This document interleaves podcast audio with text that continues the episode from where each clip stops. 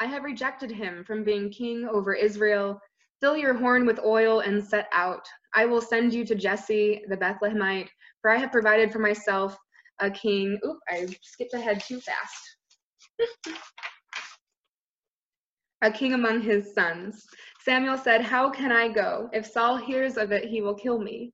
And the Lord said, Take a heifer with you and say, I have come to sacrifice to the Lord. Invite Jesse to the sacrifice, and I will show you what you shall do. And you shall anoint me for the one whom I name to you. Samuel did what the Lord commanded and came to Bethlehem. The elders of the city came to meet him trembling and said, Do you come peaceably?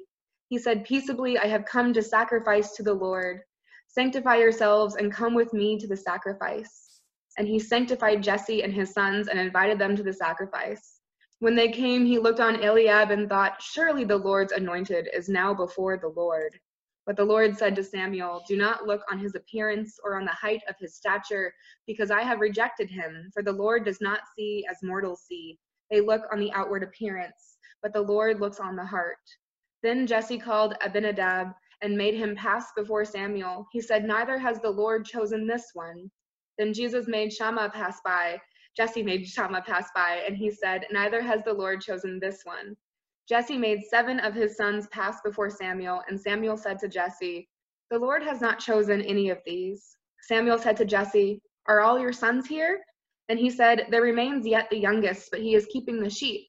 And Samuel said to Jesse, Send and bring him, for we will not sit down until he comes here he sent and brought him in. Now he was ruddy and had beautiful eyes and was handsome. The Lord said, Rise and anoint him, for this is the one. Then Samuel took the horn of oil and anointed him in the presence of his brothers. And the Spirit of the Lord came mightily upon David from that day forward. Samuel then set out and went to Ramah. Our next reading is Psalm 23. I invite you to read out loud the bold print. The Lord is my shepherd, I shall not be in want. The Lord makes me lie down in green pastures and leads me beside still waters. You restore my soul, O Lord, and guide me along right pathways for your name's sake. Though I walk through the valley of the shadow of death, I shall fear no evil, for you are with me. Your rod and your staff, they comfort me. You prepare a table before me in the presence of my enemies. You anoint my head with oil, and my cup is running over. Surely goodness and mercy shall follow me all the days of my life, and I will dwell in the house of the Lord forever. Our next reading is from Ephesians chapter 5. Once you were darkness, but now in the Lord you are light. Live as children of light, for the fruit of the light is found in all that is good and right and true. Try to find out what is pleasing to the Lord. Take no part in the unfruitful works of darkness, but instead expose them. For it is shameful even to mention that such people do secretly. But what everything exposed by the light becomes visible, for everything that becomes visible is light. Therefore it says, Sleeper, awake, rise from the dead, and Christ will shine on you. The word of the Lord. Thanks be to God. I invite you, if you are comfortable and would like to, you may stand for the reading of the gospel. You can also stay seated in your comfy couches or comfy chairs, whatever works for you from John chapter 9, 1 to 1, 1 to 41. As Jesus walked along, he saw a man blind from birth. His disciples asked him, Rabbi, who sinned, this man or his parents, that he was born blind? Jesus answered, Neither this man nor his parents sinned. He was born blind so that God's works might be revealed in him. We must work the works of him who sent me while it is day. Night is coming when no one can work. As long as I am in the world, I am the light of the world. When he had said this, he spat on the ground and made mud with the saliva and spread the mud on the man's eyes. Spread the mud on the man's eyes, saying to him, Go wash a lot in the pool of Siloam, which means sent. Then he went and washed and came back able to see. The neighbors and those who had seen him before as a beggar began to ask, Is this not the man who used to sit and beg? Some were saying, It is he. Others were saying, No, but it is someone like him. He kept saying, I am the man. But they kept asking him, Then how were your eyes opened? He answered, The man called Jesus made mud, spread it on my eyes, and said to me, Go to Siloam and wash. Then I went and washed and received my sight. They said to him, Where is he? He said, I do not know. They brought to the Pharisees the man who had formerly been blind. Now it was a Sabbath day when Jesus made the mud and opened his eyes. Then the Pharisees also began to ask him how he had received his sight. He said to them, He put mud on my eyes. Then I washed, and now I see.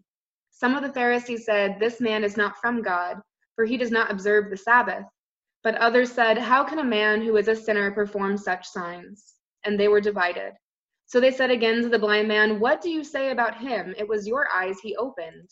He said, He is a prophet. The Jews did not believe that he had been blind and had received his sight until they called the parents of the man who had received his sight and asked them, Is this your son, who you say was born blind? How then does he now see?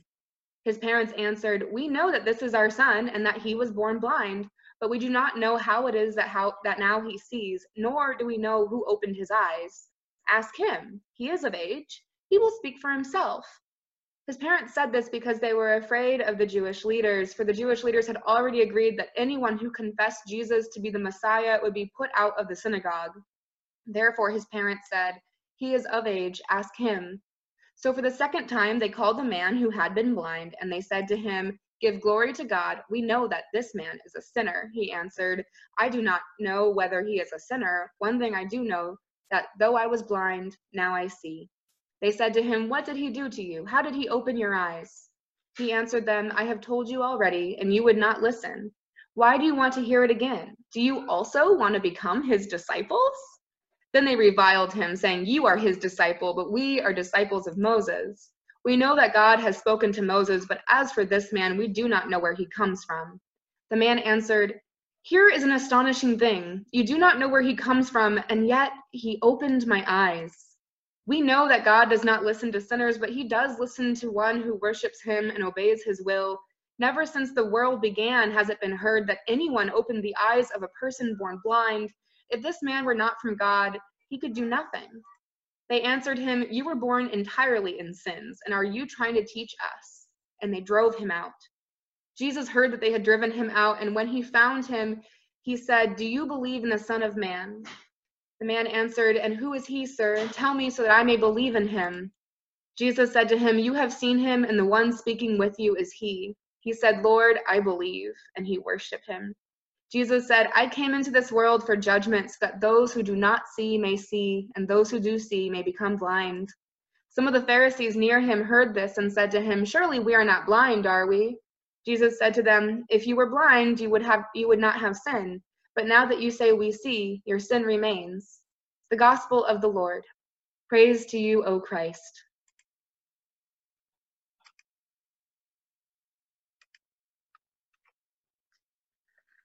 Oh, that was a long one. I'm so grateful for everyone, and I am so sorry that our Facebook folks cannot get picture. I'm gonna let them know because they can all they get to see is a little box of me talking. Um, so if you are watching on Facebook, know that you can still join in and you know see me and listen. Um, and you can also wait until about 11 o'clock when we have it fully uploaded loaded with the screen. I'm wondering if um, Facebook is putting a delay on Zoom screen shares um, for uh, issues of people misusing it. Um, and so I'm hopeful that we'll be able to figure out a solution and you'll probably see some test ones of, of me later working through all of this. Oh, how are you? What are you going through today? What are you feeling? I know that this last week has been a huge alteration to the majority of our lives most of us are pretty busy people. Um, it's kind of normal. And a lot of us right now are really figuring out what this new normal looks like and what's coming next. And there's a lot of fears and worries and sadnesses. I know of people who have lost friends who they don't know when the funeral will be. I know of people who are struggling with the disappointment of canceled plans. I know of people who are home and not very technologically savvy who are struggling to actually um, just connect at all because we've been calling and, and connecting that way but sometimes we need more than that. We're humans. We need physical touch and we need connection with one another in person and right now this has been really hard. And so i'm just very aware of what everyone else is going through because i'm going through it too. And with all of this, I've been really grateful for technology. I'm, um, you know, I'm a millennial. I'm a younger person, and I'm also a great big giant nerd. So, um, technology has always been um, my safe place. It's always been my comfort zone, even when it doesn't work like I want it to, like the Facebook is doing right now. It still is something that I'm very comfortable in. Um, I have been part of online communities since I was in high school. Some of my dearest friends were people I never met in person, but I knew them um, usually through video games. um, but it's still such a new thing for so many, and I've been really grateful for all of the ways my pastor colleagues have been sharing on Facebook, whether it be simple little prayer talks or beautiful songs or full worship services, whatever it might be. I've been so incredibly grateful for that. And one of the things that I've been thinking a lot about lately is one of the things that was shared was from Nadia Bolz-Weber, who I think I mentioned the other day on stream as well, because she's one of my favorite authors. She's a Lutheran pastor, and she shared a mini sermon this week about um, fear and danger. And one of the things that she talked about was that, you know, the danger is real, right? The risk is real. The the issues going on in our communities are real for people who are suffering from financial danger or from health danger. You know, with the coronavirus, we're all just trying to stay safe. And um, one of the things that she talks about is that the opposite of fear is not bravery, but she really thinks the opposite of fear is love, particularly God's love for us in the midst of all of this. And I have just been so grateful for that message because in the midst of the fears, of the danger, of the worries, of the sadnesses, I have felt so much of God's love, particularly God's love shared through God's people, whether it be phone calls from my church members calling me to check in on Pastor and just say, Hi, Pastor, how are you? Which can often leave me in tears because um, I didn't expect it, especially the first one. um, or I have been using an app called Marco Polo where me and my millennial friends send each other video messages. And so I'm able to connect with my dear ones that way as well. Um, and I just have been sensing so much love around us in our community. Um, whenever I talk to any of our church members, I hear that they got calls or and that they've been connect that they've been calling others, and I've just been so grateful for the way God's love is showing up right now. And I think that God's love really is the answer that for us as we deal with our anxieties that we can wrap ourselves in that love and know that God is with us no matter what I've been telling our small seeds kiddos and Hadley, like my mantra during this time is that I am strong and God is with me and I am loved. And I invite you to repeat that to yourself right now. I am strong. God is with me. I am loved. Your little Hadley down there repeating me. Um, I just need that message and our kids need that message, and our adults need that message too. That through all of this right now, we're here and love is here.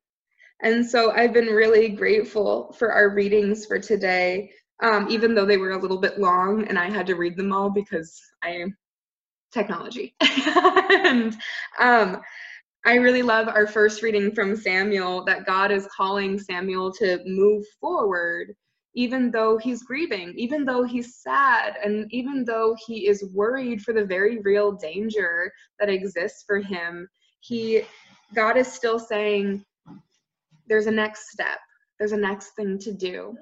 And um, if you have kids in your home or if you have just heard about it, um, we have been watching a lot of Frozen in our household.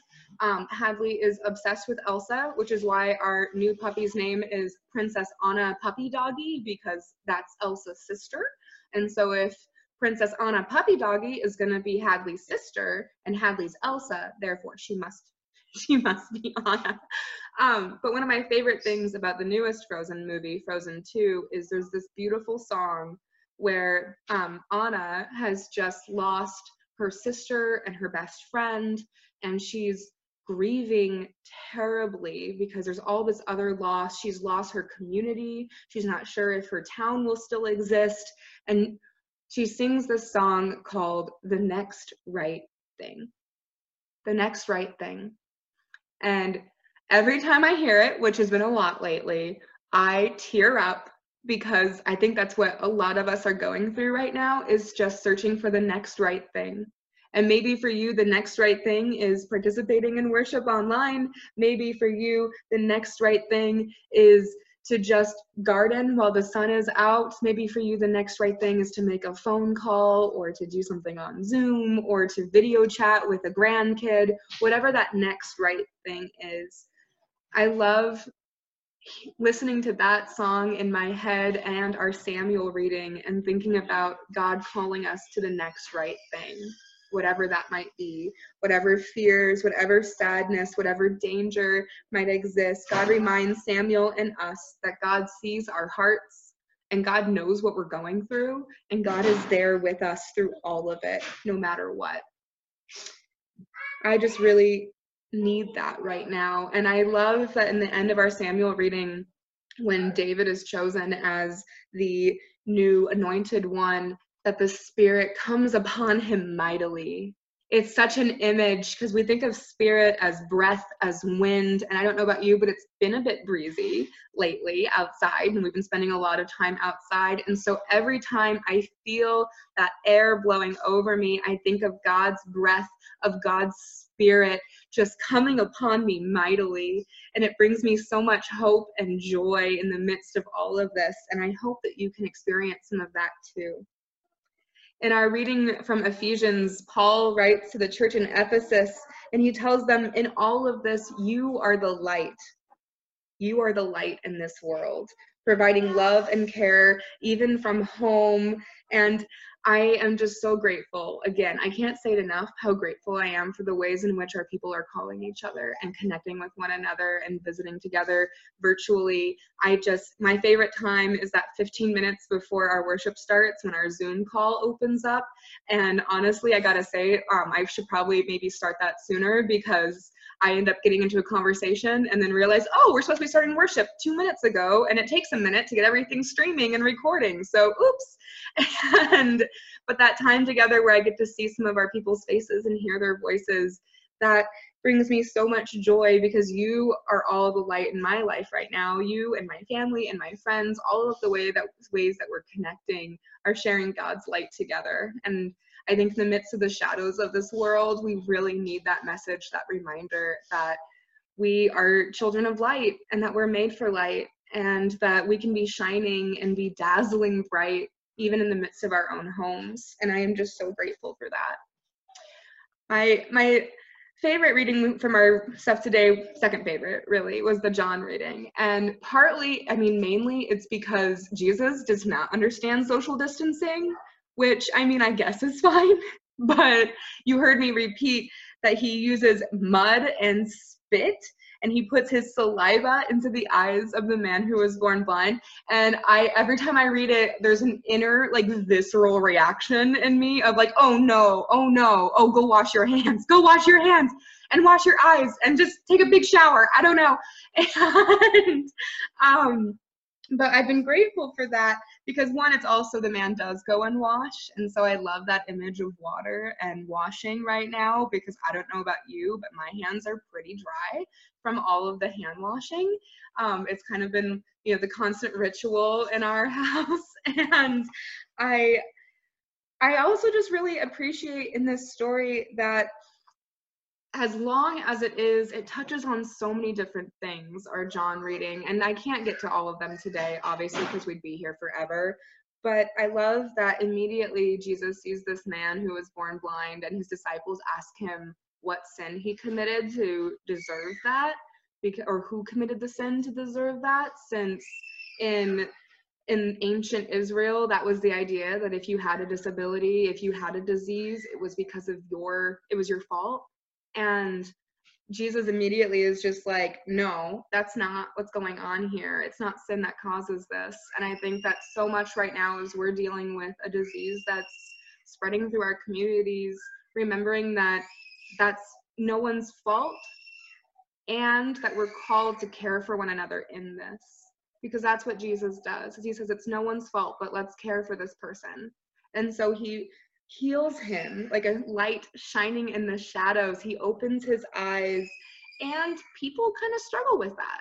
They struggle with love and grace in the midst of worries and fears. And so the Pharisees really do not like that this man has been healed because they don't understand it. They can't comprehend it. And so, because of that, they go on this sort of big uh, investigation trying to figure out how this guy got healed. Maybe he was lying his entire life. That is their better option because they would rather believe that this man was lying about being blind his entire life and his parents were lying about him being born blind than believe that Jesus can heal someone who was born blind.